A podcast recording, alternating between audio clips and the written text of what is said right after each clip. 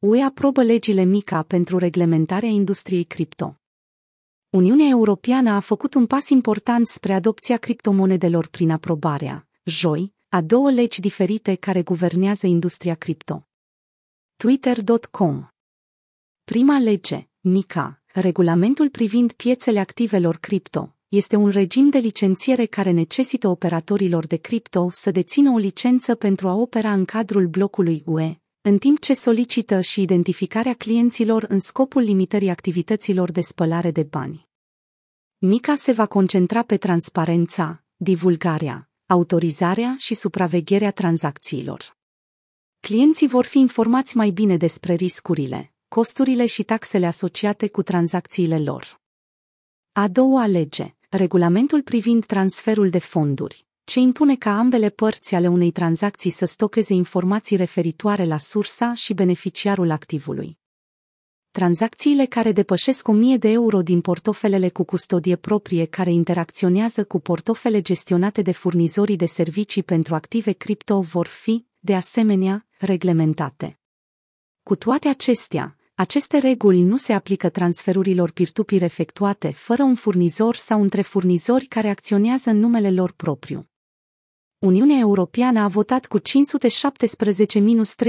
în favoarea MICA și 529-29 în favoarea regulamentului de transfer de fonduri, cu 18 abțineri și, respectiv, 14 abțineri. Aceasta face ca UE să fie prima jurisdicție majoră din lume care are un set detaliat de reglementări care guvernează industria criptomonedelor.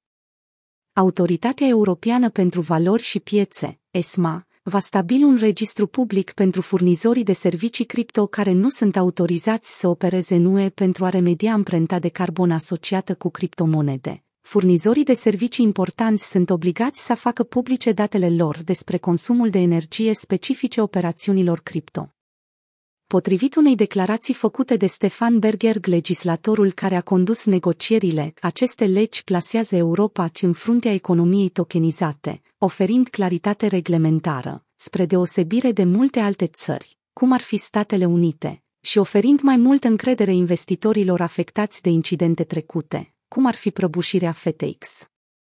Ernest Urtasun, coraportor al Comitetului pentru Afaceri Economice și Monetare referitor la transferurile de active cripto, a subliniat faptul că noile reguli vor ajuta la detectarea și oprirea fluxurilor infracționale de active cripto, respectând în același timp standardele internaționale.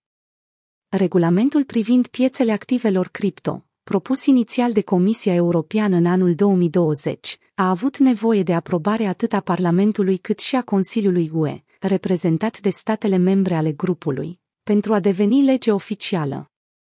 Legislația așteaptă acum aprobarea oficială de către Consiliu înainte de a fi publicată în jurnalul oficial al Uniunii Europene și va intra în vigoare în 20 de zile mai târziu.